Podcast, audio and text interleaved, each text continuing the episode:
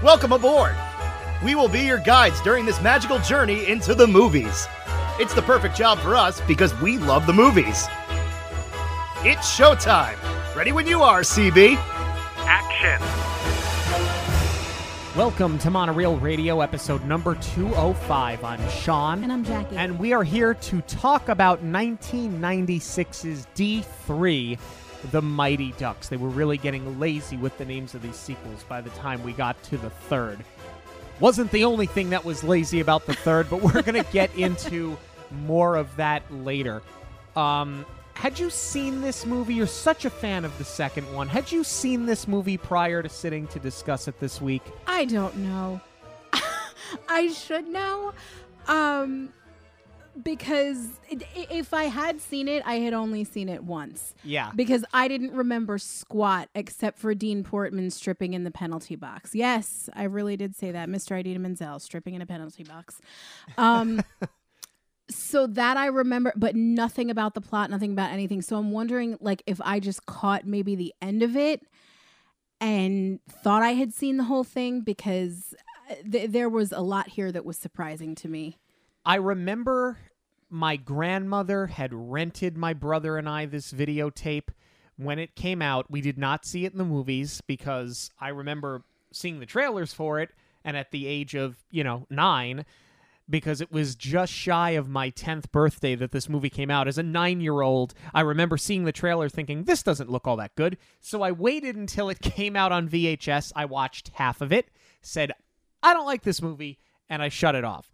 I didn't see the entirety of this film until maybe let's see, what year is it? Maybe 10 or 11 years ago. I was doing overnights at BLI. That was the that was the one and only time prior to sitting to watch it for this show that I had seen this movie from start to finish because it was on Netflix. Okay, so you were like bored out of your mind Yep. working an overnight, and that's what made you finally do it. Yeah, one of those like 2:30 in the morning. I cannot watch the same reruns of Hardcore Pawn or Chelsea lately. So I just need something that'll hold my attention and like there were no West Coast baseball games or hockey games. It was way too late for any of that. So I just dug into D3 for the first time in a long time because I just wanted to see if it was as bad as I remembered it. I bet it woke you right up, though. Oh, woke me right up. The question is upon this rewatch, has my opinion changed since 1996? Has it changed since 2011? That is what we are here to discuss today. This episode is sponsored by the Hidden Mickey Supply Co. Products include Disney and Pixar inspired 3D straw charms, ornaments, and personalized photo nightlights. Listeners of Monorail Radio can get a 10% discount with the code Monorail10 at checkout. Visit Hidden Mickey Supply Co. on Instagram and Etsy to stay up to date on all of the new releases. The Ducks have all been re- uh, awarded scholarships at Eden Hall to play hockey and are heartbroken to learn that Gordon will no longer be their coach, Charlie especially. The varsity team does not give the new JV Ducks a warm welcome and inform the Ducks of a plan to have their scholarships revoked. The Ducks fail to fit in at school and butt heads with Coach Orion, who wants to turn the Ducks into Warriors, the moniker at the school, and show them how to play defense. Things are only made worse when he won't commit to a captain, tells the Ducks to avoid the varsity team, and promotes Adam to varsity. Varsity makes it impossible to ignore them as they do nothing but torture the JV Ducks. At their first game, the Ducks blow a nine goal lead, and the game ends in a tie, which causes a rift with Charlie and the rest of the team, including Coach Orion. The varsity team invites the JV team to dinner, claiming it to be a tradition. However, they ditch them with the near $900 dinner bill, unbeknownst to Adam. The Ducks prank them back, which leads to a showdown game between the two, which turns into an all out brawl, much to the dismay of Orion, who makes the Ducks remove their jerseys, but Charlie refuses, as does Fulton, and they are efficiently and effectively cut from the team. Charlie's uh, then goes and visits with Hans, who tells Charlie that he should go back to school and go back to playing hockey, or at least he tries to. But instead, Charlie and Fulton cut class while the rest remain at Eden Hall. Fulton decides to go back to Eden Hall, leaving Charlie alone to learn that Hans has died. At the funeral, the Ducks are reunited with Gordon. Gordon takes Charlie to the ice rink where the Warriors play to show him that Orion left his gig in the NHL because he was playing for the North Stars and did not want to move to Dallas so that he could stay with his daughter in Minnesota after she was injured in a car accident such that she did not have to change her doctors. He convinces Charlie to go back to school and work it out with his team. The dean tells the Ducks that they will be losing their scholarships, but Orion pushes back and effectively and essentially loses his job over it at a board meeting. Gordon represents the Ducks as their lawyer and threatens to sue the school so the Ducks are reinstated. The Ducks prepare to play the varsity team again, and Bombay travels to Chicago to recruit Portman to join the school because up to this point, he has not left Chicago after learning that Bombay was no longer going to be the coach. Orion brings back the Ducks jerseys as they play the varsity Warriors. The Warriors play dirty, but the Ducks keep them off the board as they go into the third period. Point, uh, Portman joins the team for the third period and gives the Ducks life and strips in the penalty box, as you Hey. mentioned before, because we definitely haven't seen that in another hockey movie. Not, no, we definitely have not seen that. The Ducks go short-handed five on three, and Orion tells Charlie to win the game and puts the C back on his chest. With 10 seconds left, Charlie passes the puck to Goldberg, who now plays defense, who scores the game-winning goal. Eden Hall then renames the team the Ducks instead of the Warriors because apparently that's what you do. Um, I'd like to start off slightly unconventional here. okay, yes, why not? you sound like the screenwriters. Go ahead. Well, I didn't want to give too much away, but you said it. Uh, and I do think this is going to come into play as we're breaking it down. I, I think the filmmakers did a really good job here of capitalizing on their actors because they gunned out and the popularity of the franchise Right, really that's right. what it comes down to they gunned out these movies every two years starting from the first one it was 92 94 and this is 96 um and I get it because, you know, at this point, these child actors are growing up. They're going to be looking to pursue other projects that are more their age. Um, you also don't, especially around this age, once they're hitting puberty, they're going to start looking much more mature. And if you want them Right. to play freshmen in high school, you're going to lose that. Um, so I understand why they followed it up and and rounded out the trilogy immediately. But my question is, and I think that's going to be a big part of this review, do you think they should have waited a beat and done a little bit more of a time jump? Do you think that this was effective to telling the story by trying to keep them younger? Here's the thing like, if you held them any longer, you're just going to put them into college hockey.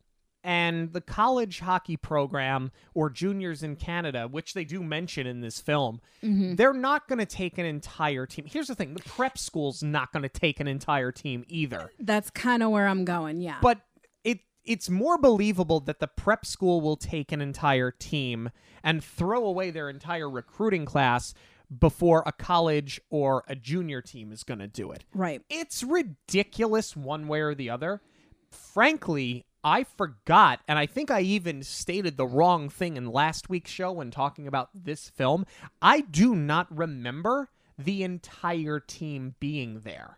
That's the thing. I thought it was just a few of them with new players because it just defies logic and reason that a school would recruit an entire single team to fill out their roster. Right. Or if they had just reverted back to the original Ducks and no one else that had come along when they played the Goodwill games. Correct. Which I, I think I would buy slightly more because these kids are all in Minnesota, as is this prep school. Right. Julie Gaffney had an issue with leaving Bangor, Maine to show the world what she could do. And now she's going to leave and go to Minnesota? Right, but Dean Portman's not going to leave Chicago. And fall on the Bombay sword. Yeah, I.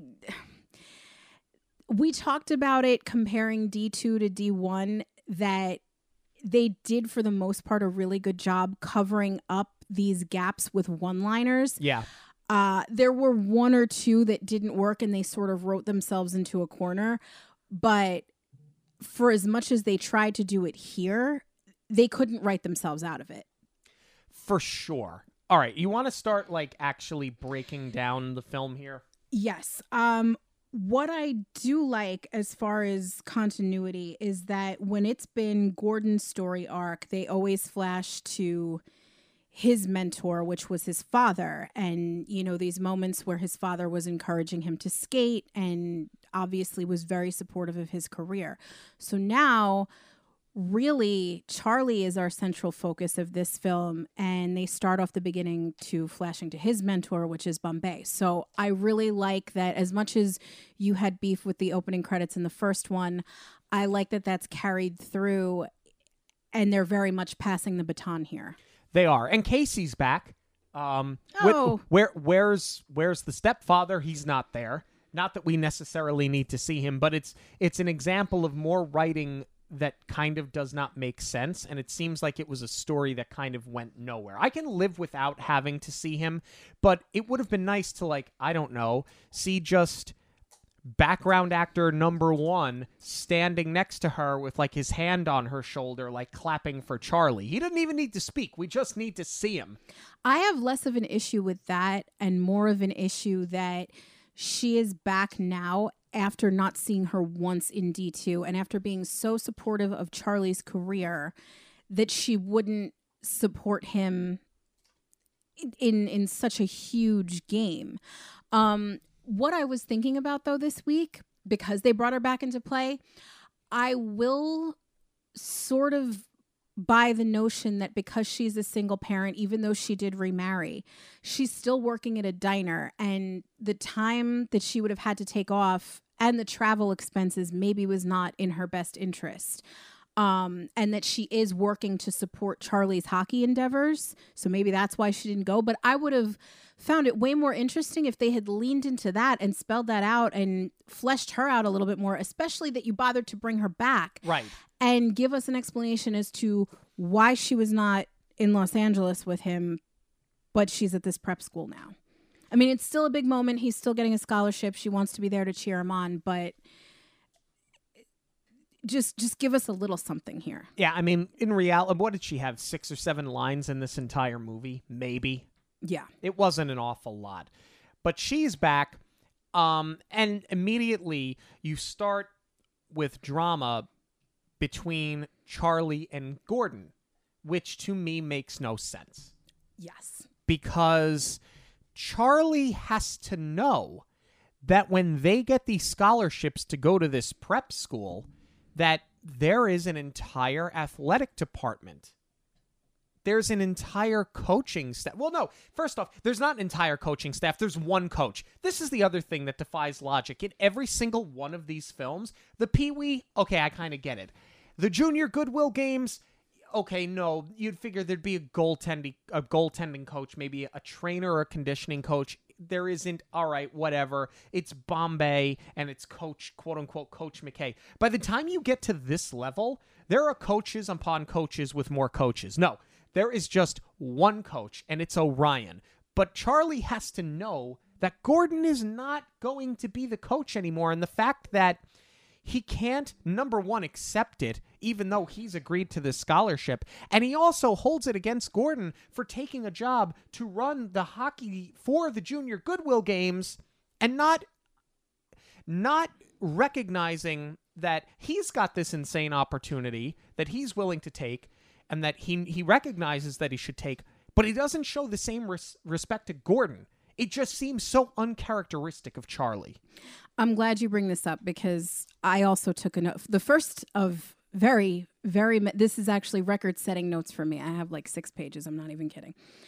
Um, oh man small i used a smaller notebook it's not a full 8 by 11 but this is still a record number of notes but yeah i was definitely bumping on this too i can appreciate that keeping to the reality of it, Bombay is not going to continue to be their coach. They're just going to inherit whoever they have at this prep school. Right. Um, keeping the Ducks together with the scholarship is already forced enough. So I think had you f- figured out a way to weave Gordon in there too, it would have been too perfect. He's not like Mr. Feeney that miraculously teaches every single grade and grows up with the kids. We can all forgive that. Mr. Feeney is just an American treasure. I'm not I'm not hating at all. Um, but I feel like that would have just been far too forced if they kept Bombay as well. Uh, but I agree with you. Um, Charlie should be more understanding and recognizing not only what a great opportunity this is for Gordon, but being that Gordon has been such a father figure to him, their relationship goes way beyond a close knit coach and player, especially when you factor in that he did date his mom. Charlie should be so much more supportive. And the interesting thing is, as he's getting all angry, and I know a little bit of that is teen angst, to me, he sounded so much like Jesse. Yes. Who, by the way, we get no explanation as to where he went. They cover Portman, but likely because they're going to bring him back. But we never find out what happens to Jesse. And they would have benefit so much from from giving us that information because Jesse's father was so gung ho about them playing hockey, and especially now that they have a scholarship now to do it. Jesse should have been the first one. Jesse should have been the driving force that got them into this prep school, you know? Yeah. So I'm wondering if because they couldn't get the actor back, um, rather than recast, they just wrote out the character, but they gave Charlie some of those lines because, as you said, this is so uncharacteristic for Charlie. But there is a POV here that would have been very realistic. For sure. And you're right. We don't get any explanation as to where he went. I mean, we got Dwayne back. You know, we got literally Yeehaw. yeehaw. We got all of them back, but not an original actor from the first film that carried over to the second. With you're right, absolutely no explanation as to where he was. Another player that we don't really have an explanation for is Goldberg. Forget the fact that his parents stayed in Minnesota to open up a delicatessen. I'm jumping ahead a little bit here, but they are giving him this arc of he doesn't want to be backup goalie to Julie. He wants to be the main show. He wants to be the goalie. Yeah. In the words of the dentist. Um, so I will sort of buy the notion that okay, I'm I'm not going to be your backup. I'm going to be my own person, and they're going to make him a defensive player. I think that all makes sense, especially because of his stature.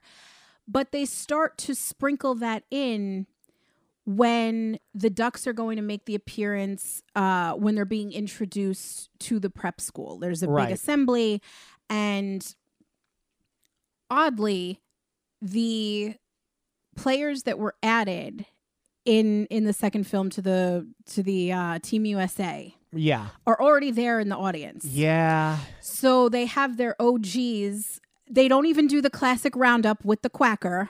If, if you're going to lean so far back into the first film in this Bond, I'm really surprised that we didn't see the quacker. But you have the original Ducks skating, and all of a sudden, Goldberg can't skate because he's a goalie. You have to be able to skate out to the net at the very least and be agile on your feet in said skates to to 10 goal. So why all of a sudden can you not stand up on rollerblades? honestly that entire opening well it's not even the opening scene. It's it's the scene as they find their way to the assembly. First off you're right. Why some of them are there but not all of them makes no sense. Why they're running late makes no sense. But that entire scene where they come crashing through the the stage and they're flying down that hill and the dog is chasing them that's slapstick by even 90 standards Yes. it's really really just dumb like that's the thing like i hate to i hate to just crap on it like that but that's a fact of the matter it's just dumb And that's what I'm saying. If it were a callback to the first one or even the beginning of the second one, we're putting the band back together. I would have been like, okay, I get what they're trying to do for the nostalgia.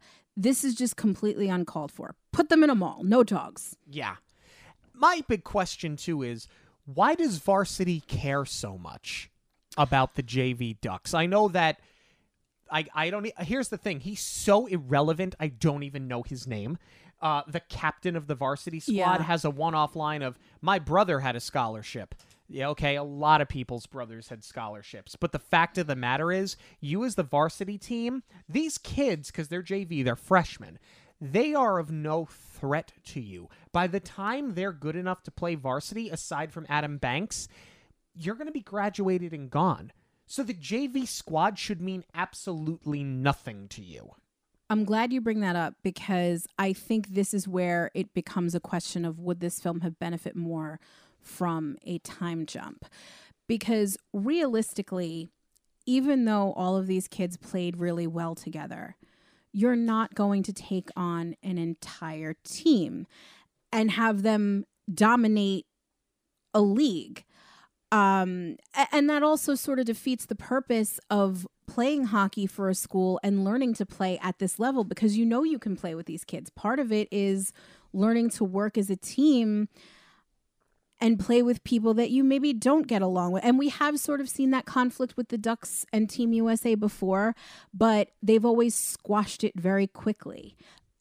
And that is a testament to Gordon's coaching because that was always his first plan of attack is get them to work as one when he ties them all together. Um, but it is a big part of not only their curriculum but the growing pains story that they are trying to tell here and that's where they maybe would have benefit from having the ducks as we know them or team usa all of these kids. I'm not talking about the original ducks. I'm talking Yeah, yeah, about the entire cast having them pit against each other. But that's not the route they chose. Instead they chose to keep them together. So they do try and address it. I don't know that they took the scholarship of the, the varsity guy's younger brother. I thought he said they took his spot.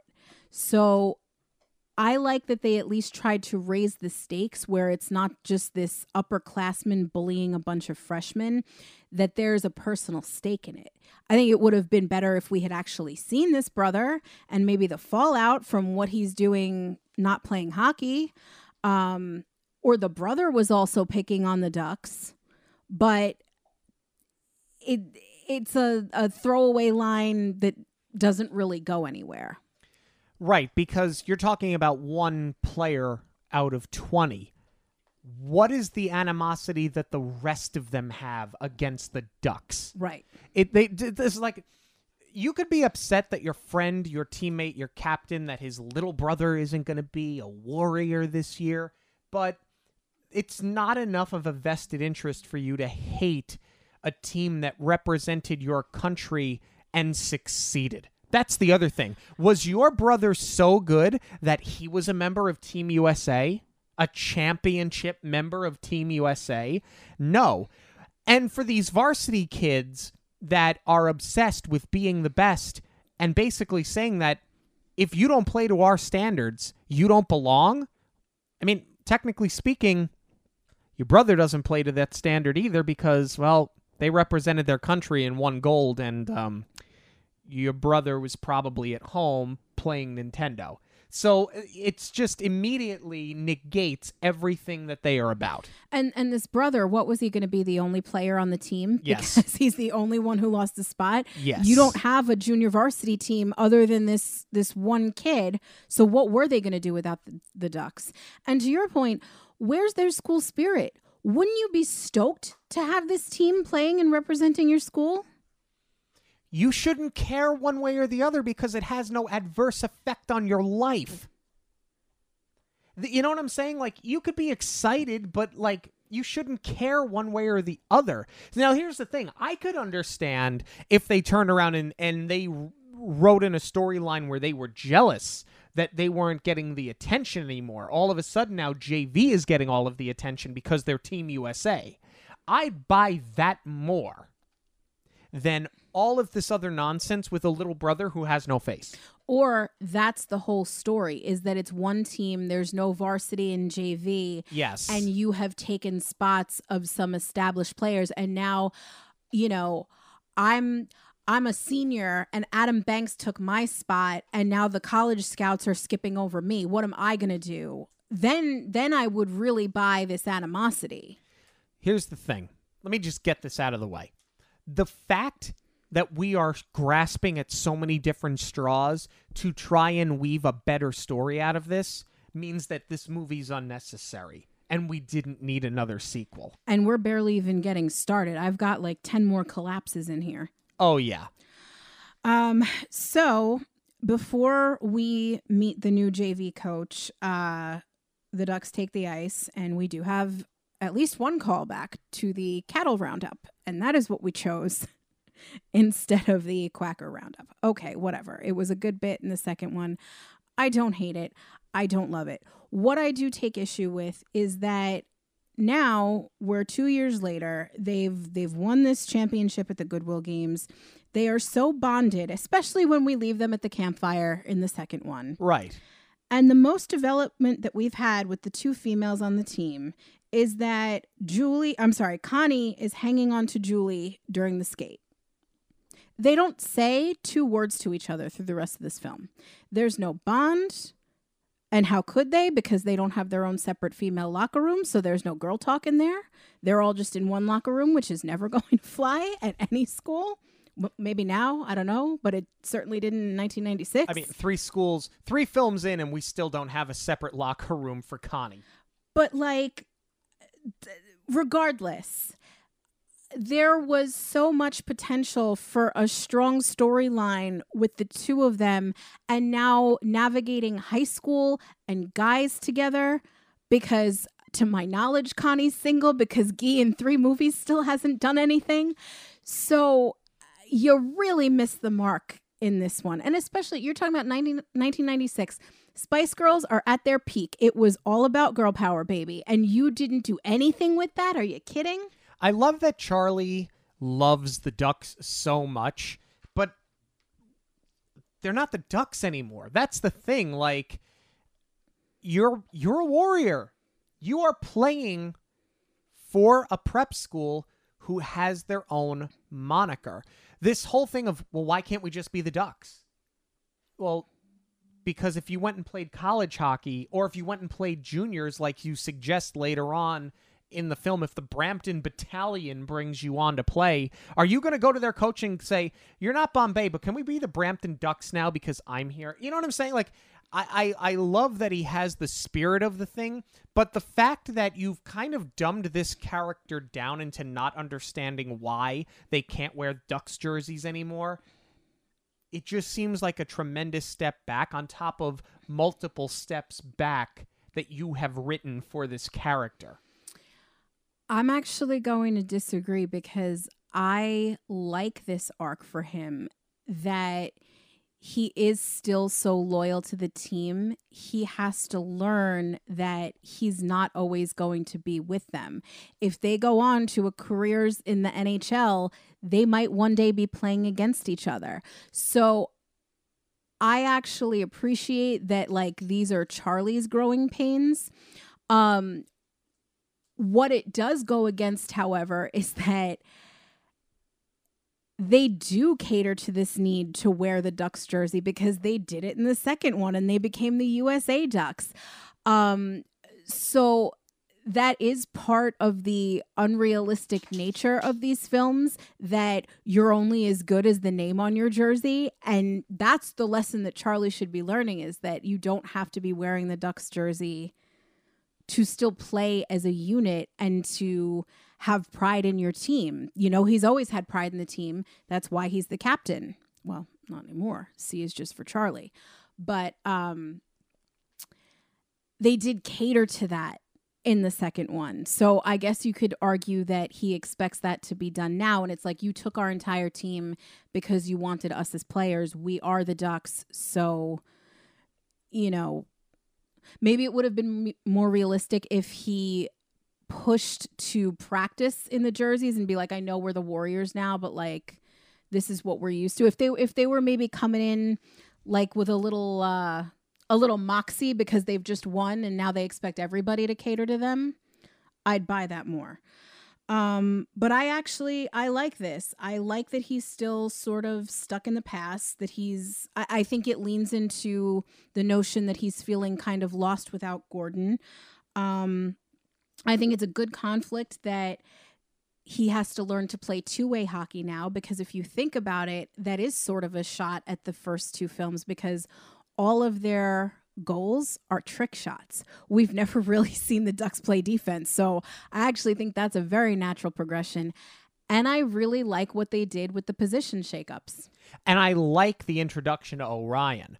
Um, I I get it from his perspective because Orion's he calls them out like that stuff may have worked in Pee Wee's, um, but it's not going to work here. But it did work at the Junior Goodwill games.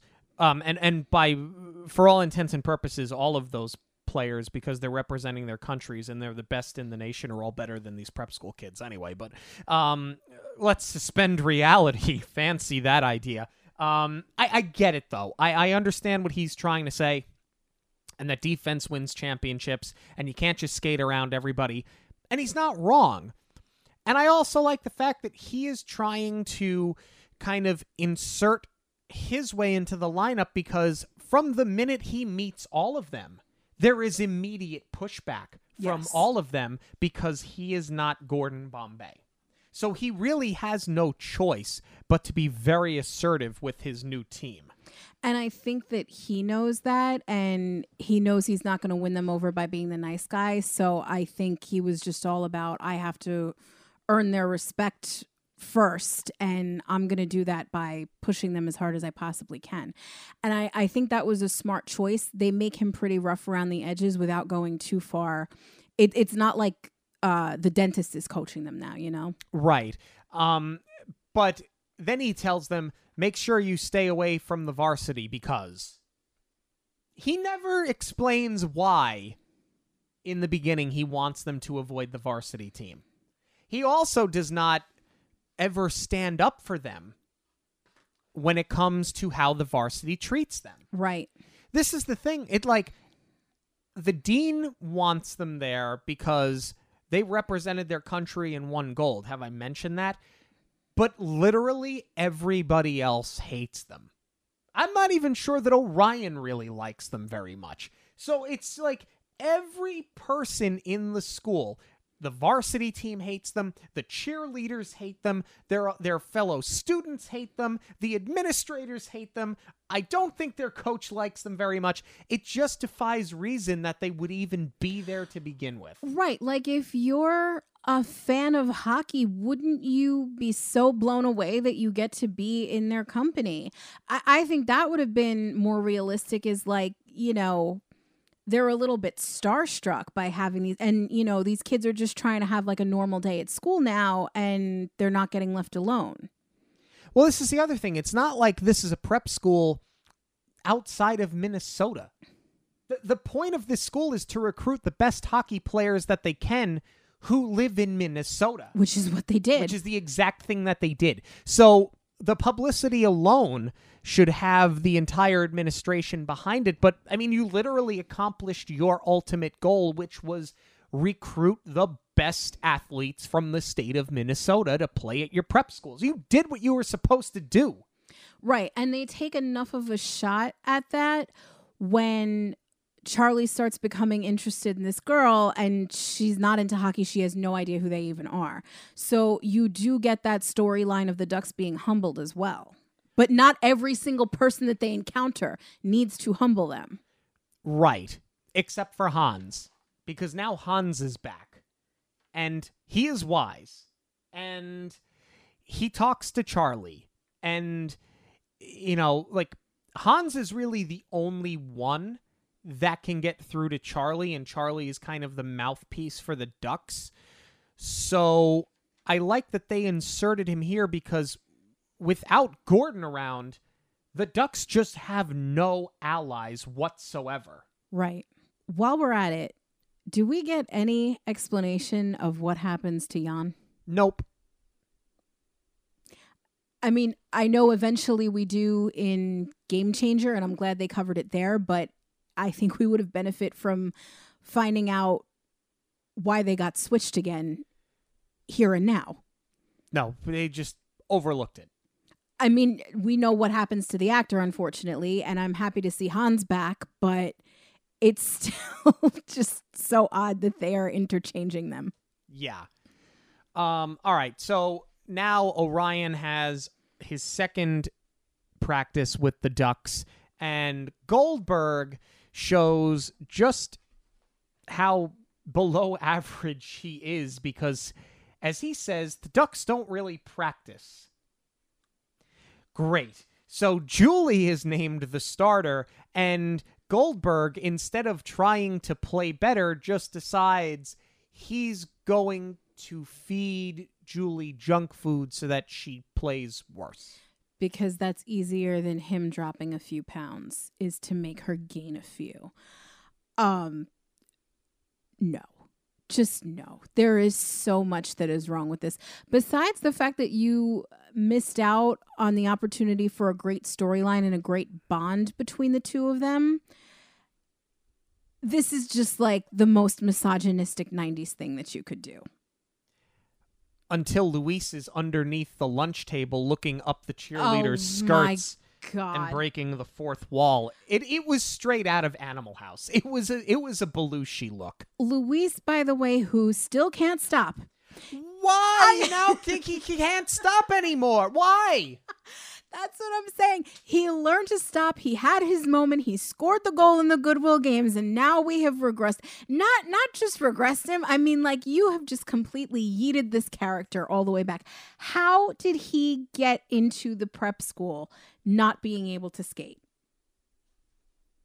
I don't know. Why why why can't he stop now? Like we he had his arc. He figured it out. He scored a big goal in the last in the last film. Like what why are we just reversing things unnecessarily? No, and since you bothered to do it, why didn't we call attention to it? That would have been a great storyline for Varsity to be picking on him, who's got a crush on the cheerleader girlfriend. And it's like, well, you're here not because you're a good player, but you're here on the Ducks' name. Then I would buy it that he starts getting bullied. Right. Right. It would have made more sense. So much about this doesn't make sense. And and as we're going back and seeing more scenes in practice, what is with the Hanna-Barbera sound effects? It's so true. It's awful. It really, like, noticeably bad. The swooshes on the sticks, and ah, it's it's really bad. What I think works here, though, in building Orion as a likable character, is when he benches Charlie. Frankly, in this next practice, Charlie not wanting to learn defense, to me, warrants a benching. Because not only are you not trying to play the game properly, but Charlie, who are you to stand up to this coach in protest because he's not Gordon Bombay? Well, again, this is what I'm talking about is that they've always been catered to. And in any other situation, whether it was as District 5 or in the Goodwill games, you've rooted for these plucky kids who's the underdogs who stood up to the guy, you know? So I think this needed to happen where Charlie finally gets called on it. We also see Charlie start to interact with this girl, Linda, who hates him because he's a hockey player, because offbeat, outcast scholastic, uh, uh, scholars don't like athletes because movies say so.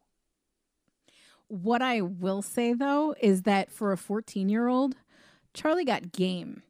Hell yeah, he does. The banter is very, very good. Like, to me, this is where I was like, oh, this is why you were Pacey. Because there is just such a connection from here. Like, it was not a big leap going from here to Dawson's Creek. I I was kind of floored. I was like, okay, Charlie, I see you. Yeah, maybe we can grab a Coke after the game. Um, or or haven't you heard of the Anaheim Mighty Ducks? They named a pro team after us. That was the most horrific product placement that we have seen. And and that's including the second film where they came out wearing the jerseys with the NHL shield on them.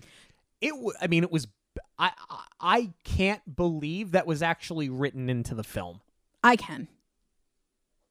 Even It's from awful. Eisner, I can.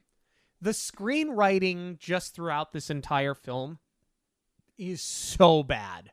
It is just so bad. Time after time after time.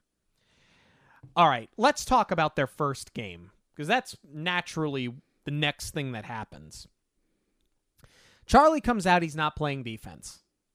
Charlie's scoring the hell out of that out of the game. He's scoring like crazy.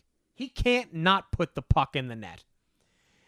And inexplicably, the Ducks blow a nine goal lead in the third period because. It was like watching the Islanders. It's not inexplainable. No, it's because. Things happen in this movie because. Yeah, no, and especially because the coach, when they're up by that much, even he's starting to see this Ducks magic, and you can tell the wheels are turning like, oh, should I just let them do their thing? He does seem to support it until they start getting sloppy and sort of let ego get in the way. What I take bigger issue with in this instance is they're supposed to be learning defense and clearly they're doing a good job because Julie is standing in the goal singing songs about how bored she is. And I really don't buy that for her character arc because if you remember, she left her team in Bangor, Maine to show the world what she can do. I didn't know that. So show them. This is your chance. And I don't buy that a goalie that talented is standing there not paying attention like that. Or that she's going to let in five or six goals in a period. Well, that's the other thing. I feel like they knocked her down to give Goldberg the I told you so moment, but he doesn't even have that yet. I don't understand why in this moment the Ducks forget how to play hockey. I mean, well, I will say this about Julie. I think part of it, and they don't spell it out enough, is that Goldberg has her putting on weight at this point. They're trying to show that her reaction time is slower. But I still don't believe the boredom thing. Also, Charlie was hooked. At the end of that game going for the open net, Charlie is hooked. It's not even it's not even like debatable. The blade of the of the opposing player's stick is in his midsection and he is brought down. It's like when uh, in the first one when the kid's got the stick up under his helmet and nobody calls anything for this poor kid. It's even worse here. It's even worse here. There should have been a penalty, but again, we are now going to rewrite the rules of hockey to make the story work. I got nothing else. I don't know how many times I can say it. I have nothing else. Do you have anything else on this first game and this tremendous step backwards just because? Well, they do make an attempt to try and move it forward, but they don't do enough with it because at this point, Russ, who has left South Central Los Angeles to come to Minnesota and play, uh, I like that they're trying to give him a bigger arc here because he keeps harping on, I need this scholarship, I need this scholarship. And he's sort of butting heads with Charlie because Charlie is putting that in jeopardy. And Charlie wants to, you know, die on the hill of the ducks and russ is pointing out that like this is what we are now don't do anything to put that in jeopardy Right. but this is really other than Charlie and Fulton taking a stand, this is really the most conflict we get. I wish that we had, and, and, I think this would have made for a better story too. Is that okay? You guys kept it together, you're still playing all together, but it would have been really nice to lean into those individual interests. And that's where this team starts breaking down. And they have to learn that, like, because they're all growing up, they're not always going to be the Ducks. And they still have to keep that on the ice and support each other in what they're doing off the ice. So you could have had Russ being so cur- concerned about the scholarship, he's going to put that first. And I- mean, I don't want to say not put the team first because you need the team to win, but like if he sort of starts internalizing everything and just focusing on his future, much like Banks does when he makes the jump to varsity, that would have been a better, more natural conflict by just simply having these kids grow up and thinking about themselves. Yeah. The conflict that we get is a conflict, though, between Charlie and Casey, of all people. Now we're going to give Casey some, uh, we're going to give her some juice in the movie. And you see Charlie get into an argument with her because she rightfully calls him out and saying that you don't want to play for, Ori- for Orion the same way you didn't want to play for Gordon and you're throwing your scholastic career away and your hockey career away. And he basically goes, eh, quack, and leaves. That's basically what he does. You're not wrong. Why? You know, like you really have an opportunity here to have a really dramatic scene because I think uh, Heidi Kling, I believe is her name, sh- she's excellent in the scene. And we know Joshua Jackson can act. And they basically just have him storm out the door and run away like a petulant child. Right. And this is where, especially because real life, if you are serious uh, about playing hockey, you have to change your mentality at this point. You have to start thinking about your career because you are potentially four years away from being drafted into the NHL. It happens. Yeah, and lest we forget, this is the same Charlie that about 15 minutes later is going to talk about going and playing junior hockey in Canada with Fulton so that he can get drafted into the NHL. But in the last film, this is the same Charlie that said, I always said, although you never heard anybody say it, I was a better coach than a player Yes. and gives up his spot in the championship game so that Russ can stay after Adam comes back from his injury. Where's that Charlie? Right. Where'd he go? No, and this would have made for a much better conflict with his mom if he was really seriously starting to think about his future. And, you know, it was more of a hey, thanks for showing up at my games and supporting me, but like I really have to start making these decisions now by Yeah. myself. Right. Like the the thing that has always been so impressive about Charlie is how he has carried himself because he didn't have that paternal figure in his life. He was always the man of the house. Right. and he took everything very seriously. And hockey, he took it seriously, but he always had what was for the best of the team in mind. In this film, he just wants what's best for Charlie. And there's no reason why any of that is explained.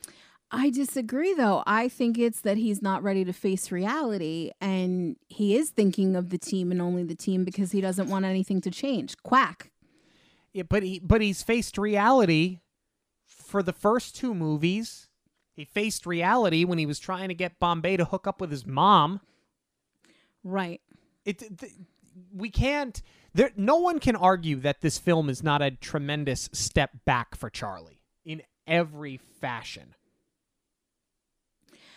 How do you feel about him partaking in these prank wars with that mentality? Because we haven't really delved into that yet, and Well, that they're is just about to start, that's why. Well, they're they are cutting back and forth, but the first one really is the horse manure, which is a callback to when we first meet Charlie with the um the purse and Yeah. the the and the dog. yeah. Yeah. So I'll I'll buy that from him because it's sort of what they've always done.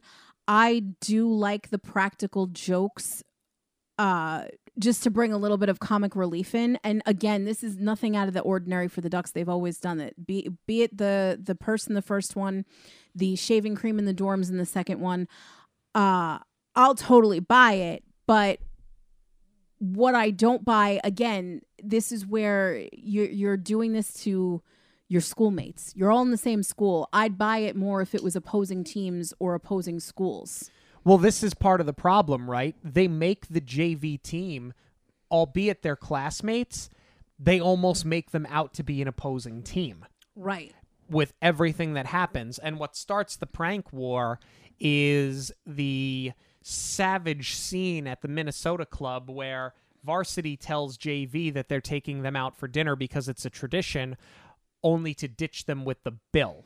And now the Ducks have to stay back and wash dishes and scrub toilets to work off the $900 dinner bill which which by the way ages the film a $900 dinner bill for 40 people eating surf and turf Yeah, really. uh, but I digress.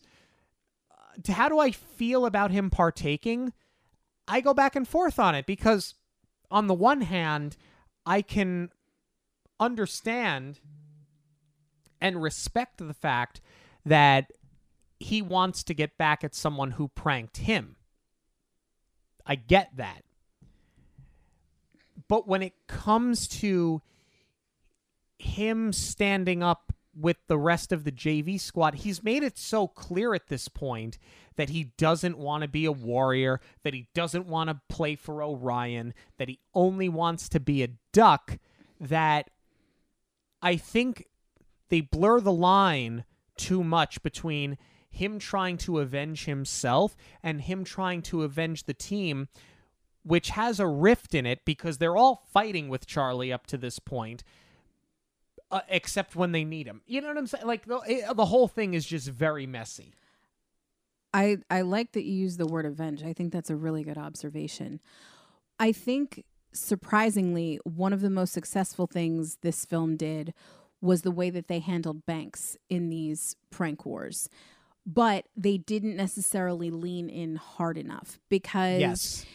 at the dinner, Banks apologizes and he's like, I had no idea what they were going to do until the last minute. And he makes sure to try and go back and smooth things over because, you know, he knows this is really going to hurt people that he genuinely cares about. So then when the Ducks retaliate and they do the liquid nitrogen in the locker room, they all stand there and question what do we do about Banks's jersey? Do we do we hurt him? And they do. So really they're the ones who kind of start to destroy that relationship with him because he knew he was caught in the middle, but he wasn't choosing a side. Correct. He was sort of a victim of circumstance, which has kind of been like his entire character, right? Yeah. I called him last week Porcelain Banks, but he got knocked out of the game against the Hawks because he was cheap shotted. He got knocked out of you know that whole game in the in the junior Goodwill games because he got cheap shotted. Here, he's a part of this prank war where he inadvertently hurts the Ducks because no one ever really told him what was going on. Adam has always just kind of like i- i- perfect. Here's a great analogy. You know when you when you ever step like in dog waste in the backyard or like if you're on a walk and you don't realize that you did it and mm-hmm. you just track it all over the house and by the time you realize you've done it it's too late. Yes. That's Adam Banks. That's Adam Banks as an entire character in these three films. Think about it. No, and that's what I'm saying. They they did a great setup here where he doesn't know what he's getting himself into and he doesn't want to hurt people he cares about. But they could have leaned into this more. This would have been a better conflict with Charlie Yes. more than anything else, especially if they had Charlie cheap shot him. because Charlie was the one that gave up his spot on the roster to make sure that both he and Russ would play. And Charlie was the one that tried to welcome Adam to the Ducks in the first film, and Jesse says no. Bingo. Yeah, but that would have like taken good screenwriting to like make that happen. Right. And um, we had everything but in this film. Speaking of terrible screenwriting, uh, one of the few lines that Connie gets in the same breath, uh, this is during the prank wars when they're ready to release the the ants. Uh, she's with Guy, who again, they're off by themselves in the dark, and he's still not doing anything. Uh, she calls him stupid for getting involved with these pranks, and then in the same breath is the one to radio in the call that the coast is clear and they should release the ants. Yeah. Why? Yeah.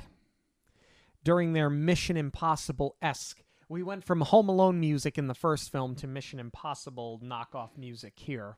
I have to say I love the 90s wardrobe here. The the small round glasses, the berets, all of it. Yeah, the sunglasses at night because They all look like Posh Spice. It's wonderful.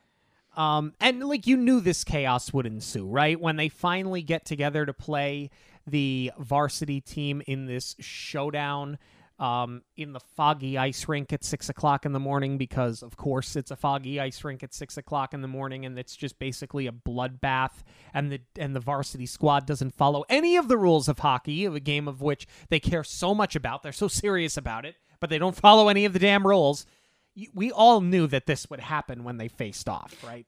Right. And I like where it comes to a head with Coach Orion because he makes them take off their jerseys and straight up tells Charlie it's time to grow up. I mean, that that is like the whole one of the themes in this film is that Charlie has to face these growing pains. So I like that he calls him out. Uh, and I like that Charlie takes a stand, and I I like this bond that gets stronger with Fulton. I like the fact that Fulton, of all people, is willing to fall on the quacker along with Charlie. Because it does, it makes sense. If you think about it, in the first film, Yes. the Ducks really don't come together until they have Fulton. And when everybody else turns their back on Bombay, Fulton stood by it because Fulton had just gotten uh, picked to be on the team Right. uh, when Gordon discovered the slap shot, but he's like, I can't skate.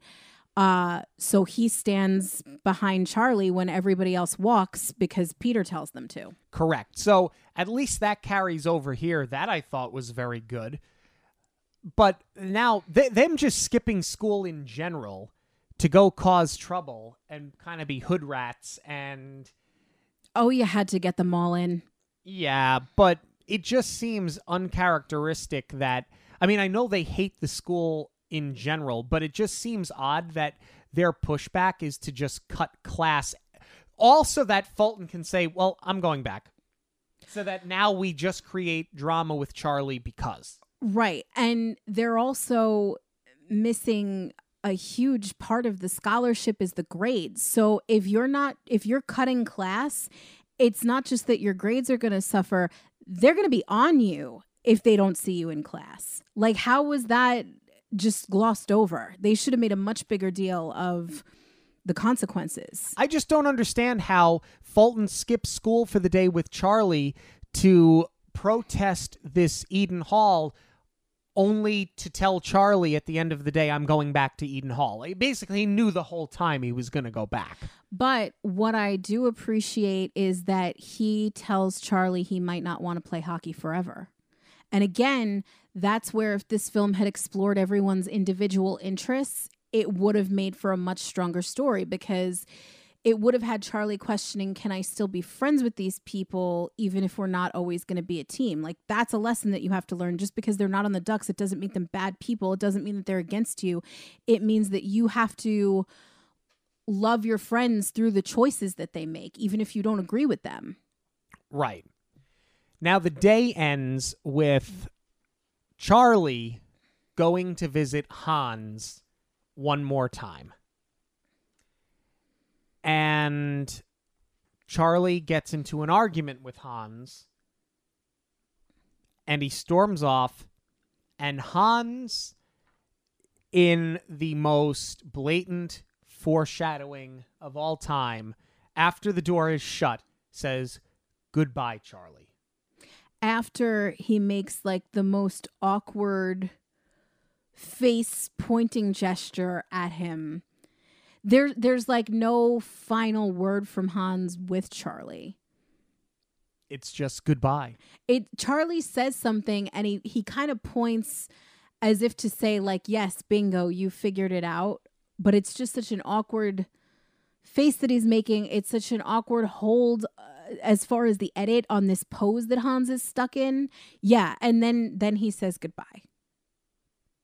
And then we get Charlie's mom telling him after Charlie's been missing all night. And then doesn't show up at home for her to drop this bomb. He goes to the diner and then she goes, "Charlie, I've been I've been waiting for you all night. Why are you waiting at work expecting your kid to be there?" To tell him that Hans has died. Ouch. I mean, you had to get Gordon back Right. together with them somehow, and you needed the team to come together somehow and understand that th- they're more than just a hockey team, that they are a family, and that Hans played a tremendous role in that. But I don't know, there's just there's something odd about this whole thing because up to this point, Orion has not recognized that these are the um, gold medal winning uh, Americans from the Junior Goodwill Games. Um, I don't understand. I mean, I guess because he's not totally heartless, and that'll get fleshed out in the next scene. It's just odd to me that out of nowhere, the the team just has this bonding moment. Like you had all of these opportunities to have a bonding moment. I I understand why you would bond over Hans's death, but it kind of seems like they went to an extreme to bring the team back together. Right. And you've just bonded over the prank war. It's really just Charlie and Fulton who stepped away. And the issue is with Charlie, but that's what I'm talking about. It would have been so much more effective if they were divided over their own individual interests. Because aside from Charlie walking, his team is still together. Right. So you know that he can go back to it almost any time he wants as long as the school doesn't hold it against him that he's missed a couple of classes. So I feel like you needed more of a rift with them, not just like what team are we on, not just oh, we're not the Ducks anymore. When it it needed to be them butting heads on a more personal level. It and did. and over 3 movies you should have more of that bond with these people. That's exactly my point.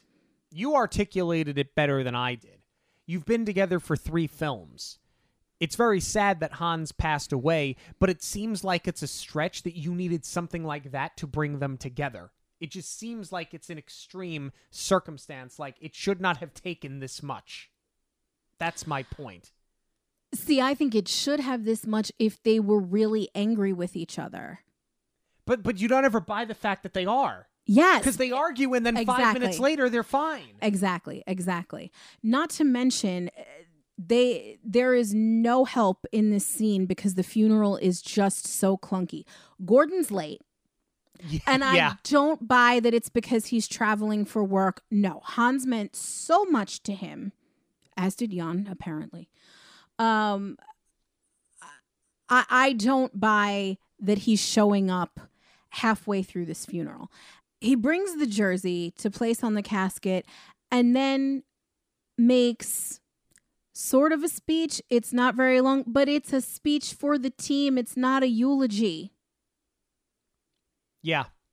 So, being that you're not their coach anymore and they don't need a pep talk, they don't need to be rallied at this moment, why not make this about your relationship with Hans? because instead we get the we get that scene with Charlie in the literal next scene. That that he doesn't remember who set his alarm clock. He wonders out loud, why is my alarm going off? Ah, such bad writing. Such bad writing. It's such horrific writing, but it's followed by what might be the best single scene in the entire trilogy. it is so strong and so dramatic and i mean that in a positive way i'm not like oh my god it's so dramatic no it's it's so powerful it's like where did it come from in this film and even the way that they tie it to real life with the the stars moving to dallas i love that they threw that in there Yeah. And honestly, like it's the be- this and I said it just now. It is not the best written scene in this putrid movie. It's the best written scene in the entire series to the point where I almost wonder if they wrote this scene first and then tried to build a story around it. I certainly think they did that for the character. We are, of course, talking about when it is revealed that Coach Orion's daughter is wheelchair bound from her accident. And that Charlie is told by Gordon, You are the real Minnesota Miracle Man. That it wasn't really Gordon the entire time. Everybody says it's Gordon, but Gordon credits Charlie with if if it had not been for you, I would not have been a success. So yeah, it's it's an incredible film and I or an incredible scene and I feel like they put all of their effort into writing this scene because everything else is so damn lazy that I can't understand how the same writers that wrote this scene wrote the rest of this movie. I almost wonder if this is how the film was supposed to start, where they were all in separate places and you did have this event that caused them to come back together. Yeah, I I'm I don't know. I I honestly don't know. But I do agree with you. It's a great scene between the two of them. The chemistry has always been there between Bombay and Conway. Um, it, it's always been well written for the characters. It's always been well executed by the actors. So I love that we do get the classic heart to heart between the two of them. And I think that because you have this, you totally could have eliminated the pep talk at the funeral. Um, here's where it gets clunky again. Uh, you know, basically Bombay encourages him. I don't know if it's a Saturday or if it's encouraging him. I think it is because of the alarm clock thing. Or Yeah, if I- I don't know. if they skipped school because yeah, then um we get another schoolyard puck scene where everybody's rollerblading. And clearly Gordon has organized this so that he could play with the team. I love that we get him back on skates and uh playing with them. And this is where it's usually the point in the movie where Bombay laces up and he goes for a skate, be it on the pond or in Venice Beach, and he finds himself again. So now we have that paralleling Charlie's story, and Charlie is going to find himself because this is what makes him decide that he would rather play with this team under whatever circumstances it is, even if it has to be as a warrior, even if it's not for the coach he wants to play for.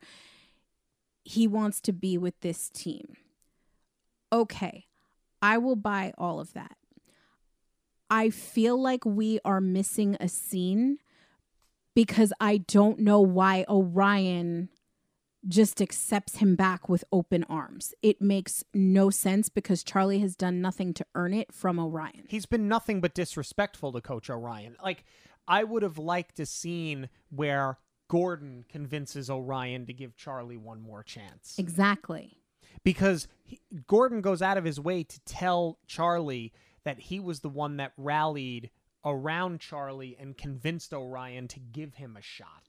So I wish that we would have had something there. You're right. It just seems like something is missing because this disrespectful punk of a kid, which is exactly what he has been up to this point in time, is just accepted back for no rhyme or reason. No, and Orion can't just go on Bombay's word in this case because he hasn't seen it for himself yet. And yeah, if, if Charlie hadn't been so blatantly disrespectful, maybe you could take another chance on him, but there's too much water under the bridge between the two of them where Orion can't just go based on his name. So then, you know, this happens on a bus when they're about to go to an away game and Charlie's like, "Hey, can I come?" and he's just like, "Yeah, sure." And then the dean also gets on the bus. Oh no, the scholarships are gone. Yeah, after like two lousy games, three lousy games in the middle of the season, we're pulling all of the scholarships because movie.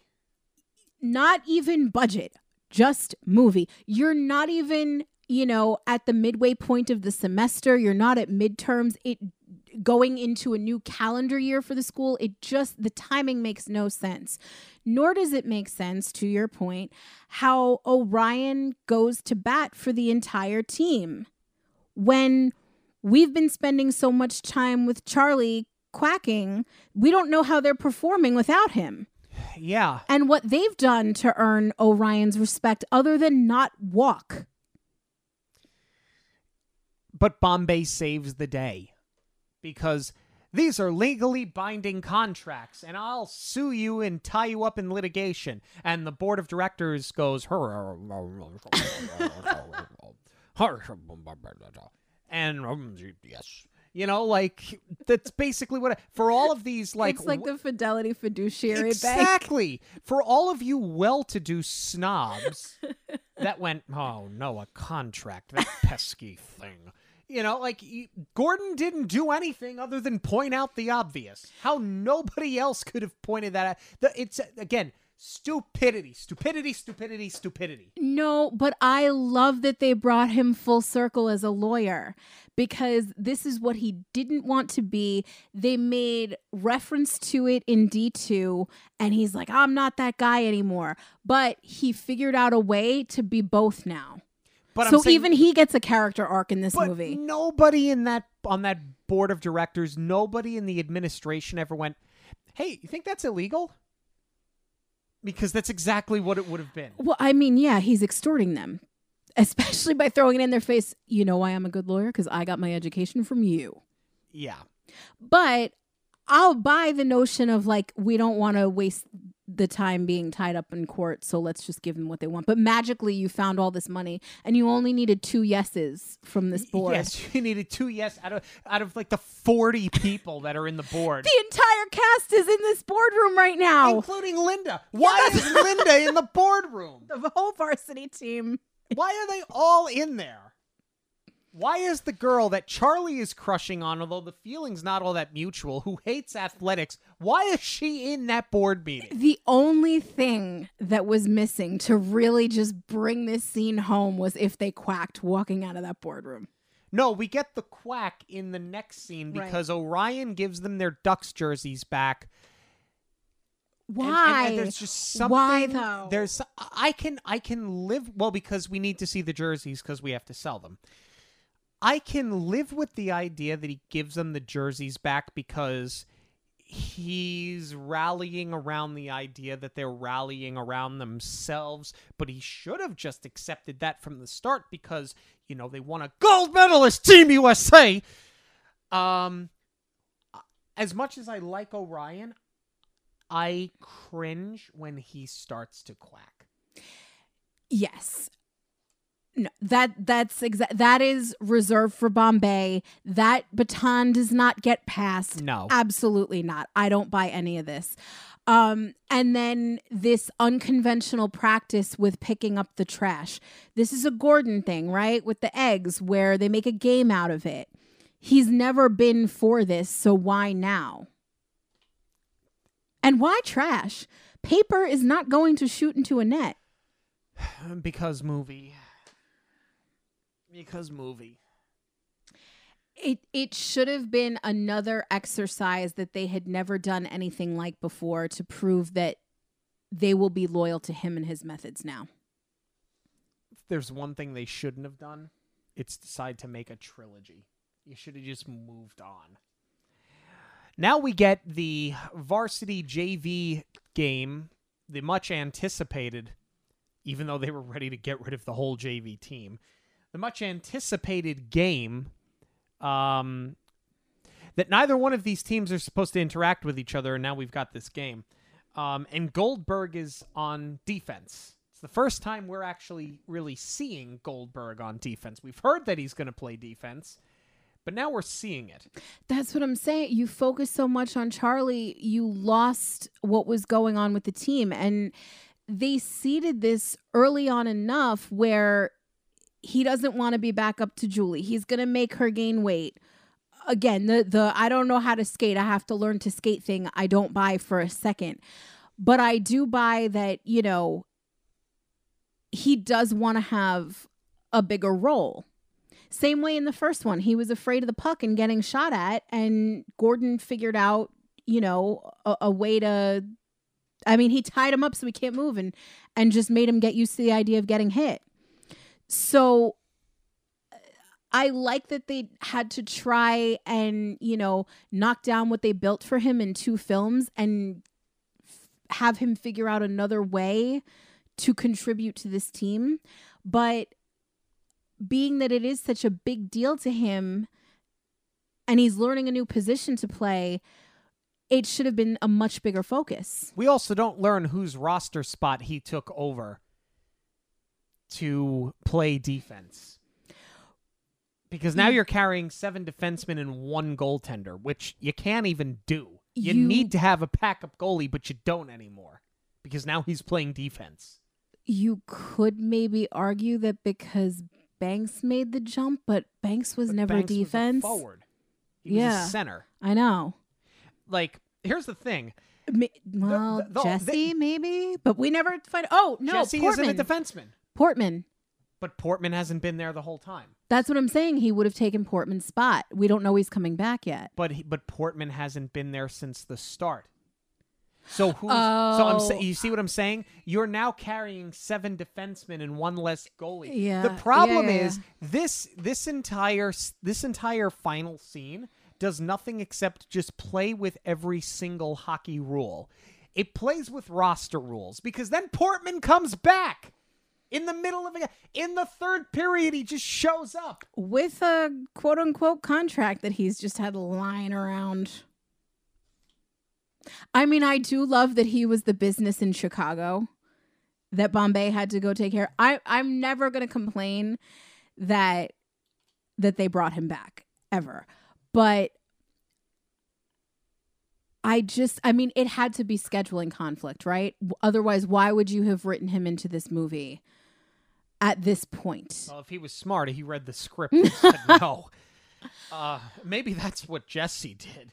No, but I mean it's a shame that they didn't have him the whole time. Although I can't see where it would have made this this film any better. Or I mean, I guess maybe it would have been too much of a conflict with Varsity because Varsity is the bully, and like you know, Portman never would have taken any of the crap that they dished out.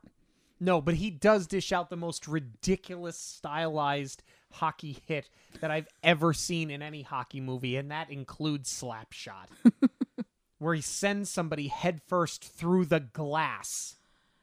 Seriously, those skates would have torn up the first two rows that were sitting there. It That was- should have been a bloodbath. It was ridiculous. This game in general, just in terms of like pure hockey, and and this includes the Pee Wee games. This is the worst hockey in any of the three films. This is supposed to be the climax game of a trilogy, and it's the worst game of any film. I also almost skipped over the worst line of the whole movie. Oh yeah, when they get Portman back and Orion's all happy about it, Charlie like kind of gives him a nudge and he's like, Bombay, the answer to all of our pro he doesn't say the answer to all of our problems, but that's like the nature of the delivery. But it's like shouldn't Orion be so offended that Charlie is crediting Bombay for everything? Like he's never going to respect you as a coach. Never. This just proves it never. you're getting along. It's all smiles, which have again not been earned between the two of them. But he is still Charlie is just hung up on his ex, and he's never gonna get over it. And then Portman strips in the penalty box. It's this is from Slapshot.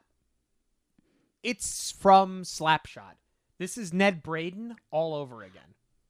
I buy it though. I buy it from this character. But it but it doesn't matter if you buy it from the character. This would be like at the end of Lilo and Stitch if Stitch looked at Lilo as he's getting on the ship and goes ET phone home. like it's literally the same exact thing that you've done in another hockey film. How lazy can you be? And it's not like it's a B-list hockey film that nobody has seen. It's from Slapshot. Every hockey fan bases their hockey film list around Slapshot. There's never been one better, and there never will be. How do you take something from that kind of film, right? It's it's it's the purest form of laziness. The other issue is that, I mean, Aaron Lohr was clearly older, playing a teenager. He's supposed to be a freshman in high school. You have a freshman stripping and dancing in the penalty box. I mean, it's not like he took his pants off. So what? He takes his shirt off. Not a big deal. But like, isn't that grounds for being kicked out of school? The one that you just got accepted to? You would think. You would think. And then he's fully dressed again. But uh, do you, do you have any other notes on this film? Not really, because the ending codas are also rushed. Like you get Luis, uh, who didn't learn to stop again, uh, gets the cheerleader. Uh, Charlie gets Linda. They're gonna go for their coke eventually.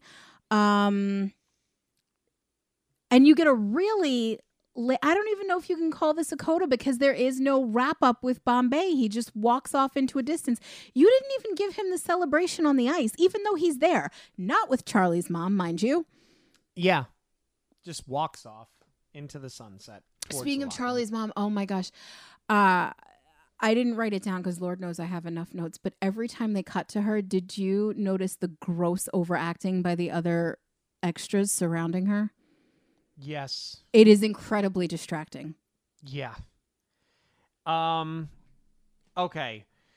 So uh, not for anything, but like I'm looking over the cast list. There's really only like one character worth talking about because he's the only like new character that actually has a billing. Oh, you've got two. I was gonna say two. I'm gonna start. Michael Cudlitz, man, Walking Dead. Come on. I was I saw his name in the credits and I was like, is it the same? Like, there's not that many Michael Cudlitzes.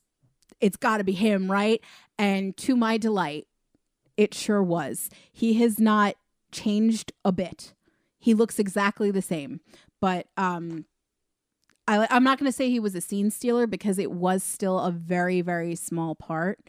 Uh, but he made a good bully. He did. And Jeffrey Nordling plays Ted Orion, Coach Ted Orion, um, I like Orion. I like him as a foil to Charlie. I like him as being somebody that you're kind of forced to root for. I like him as a character that you kind of feel wrong for rooting for him. Like, I like his backstory. I like everything about him. It's a shame that he's buried in this piece of garbage movie. I agree, but the one thing I really bump on where all of those good qualities I, I can't even say like oh it redeems it is because there is nothing earned between him and Charlie. Bombay right. shows Charlie how to Bombay helps Charlie figure it out. And then because we see that Orion accepts it but there's no interaction between the two characters where he should have just forgiven Charlie so quickly.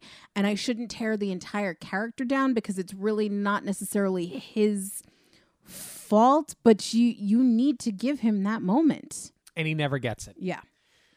Instead he gets knocked down again when Portman comes back and it's like Bombay. Um do you really need our final thoughts? Uh, I mean, this movie is by far the worst in the in the trilogy. Um, this is one of the worst sequels all around that we've ever reviewed for Monorail Radio. Mm. Um, and oddly enough, it is not the worst thing that has come from the Mighty Ducks franchise. Ooh. And that says an awful lot. But that's how I feel about it. Um, it's just amazing how they made such a good sequel, a great sequel in the second film. One of the greatest sequels of all time. And couldn't even make a mediocre sequel to end the trilogy. It's heartbreaking for me, honestly, because as much as I was so excited to have another go around with these characters, and not just the ones that we've grown up with from District 5. I'm talking about I was so happy to have Team USA back that they didn't just leave those characters in the dust and we got to try and develop them a little bit more. Um they just missed the mark on all of it. Um I said it several times and I will die on this hill. This film would have benefited so much from a time jump. If they had put them at junior year of high school, where they really do start having to think about their futures and come to terms with the fact that they're not always going to play hockey together. It would have taken this film so much farther, but I get it because of the age of the actors. You couldn't necessarily wait that long. Well, but you probably could have done it because most of these kids are older playing 14 years old. So I think I would have bought just you know, on the physicality of it, I think I would have bought that they were 16, 17. I think they could have passed it off. Um, but clearly, they were trying to capitalize on the popularity of the film, the popularity of the team. Um, and this fell victim to being a cash grab, which is unfortunate because they made two incredible movies. It's the worst thing to happen to Paul Kariya in his career, and that includes Scott Stevens. But we want to know what you have to say about D3. You can let us know on Twitter, Instagram, and Facebook at Monorail Radio, or you can email us monorailradio at gmail.com. News of the week is coming up, but first, a quick break. Hey guys, my name is Mike. I listen to Jackie and Sean's podcast every week on my commute into work. So I reached out to Jackie and she helped me put together the perfect getaway. I did a four night Disney cruise ship and she was able to answer every question that I threw at her. She put together the perfect dates and an insurance plan that made the whole experience stress free. She was able to help me with little tips and tricks like you can get a Mickey Mouse bar delivered to you any time of the day. And I think that was a mistake because now I put about 10, 15 pounds on. I'll definitely be using Jackie again in the future. Thanks for everything. So, if you are interested in completely free assistance planning your Disney vacation, you can visit magicalvacationplanner.com and request me as your travel planner. Uh, you can also email me directly at j.zolezzi, that's Z-O-L-E-Z-Z-I, at magicalvacationplanner.com. Hi, this is Kelly from Karma and Kismet, your official Monorail news sponsor, and I am very excited to throw it over to Sean and Jackie to talk all about the Disney news. But before I do that, I want to make sure that I share with you guys where you can check out all of my Disney-inspired art at karmaandkismetdesigns.com. And listeners of the show get a 10% discount with the code Monorail10 at checkout to see everything that Kelly has to offer and all of her services. It's online at Karma and kismetdesigns.com. That's karma, the letter N, kismetdesigns.com. News this week, mostly parks related. The pass holder entry um, at the Magic Kingdom, the entrance that is meant specifically for pass holders, has returned. I was frankly surprised because I remember they used to have it when we went to uh, Not So Scary a couple of weeks ago. Um, they didn't have it up. I just assumed that's because we had a specified entrance for the event. Um, but I think it's good that you have that entrance opening again for the APs because frankly and it's I don't want to sound like a snobby AP because we've been APs for all of 4 months at this point but even as a Disney regular that would come once or twice a year you kind of always wished like there was like the advanced line and the novice line. It's like, no, like I need the line for people that come here all the time. I got my magic band on. I got my app ready to go. I got all my dining and all of my events like linked up. To just get out of A my way. freehand Get out so of that you my can scan way. in. Yeah. Yes. Um. So I, for the APs, for us selfishly, but for the rest of the APs, that it it's it's more normal to go and you kind of like you, know how to do it you know how to get in quickly i'm kind of happy to see that we're getting a more expedited process Uh, not the AP news that I wanted, but it is the AP news we got, and I hope that they're putting the cart before the horse on this one. we also got an announcement this week, the official announcement that Guardians of the Galaxy Cosmic Rewind at Epcot is getting a holiday overlay. I'm thinking Wham, I'm thinking the waitresses, I'm thinking God help us Mariah Carey. They haven't said the songs yet, though I would imagine that those are at least three that are getting mixed in.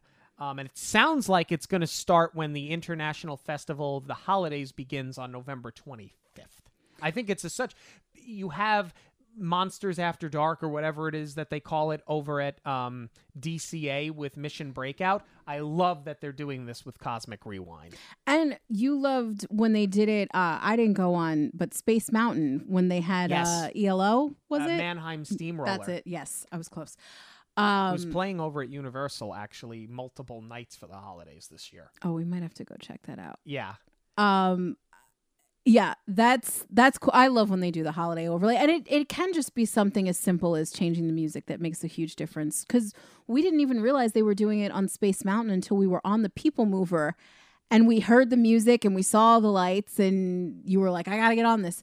Um, I can tell you right now, though, if Mariah Carey is one of those songs, you're not gonna make a strong case for me getting on that ride a second time.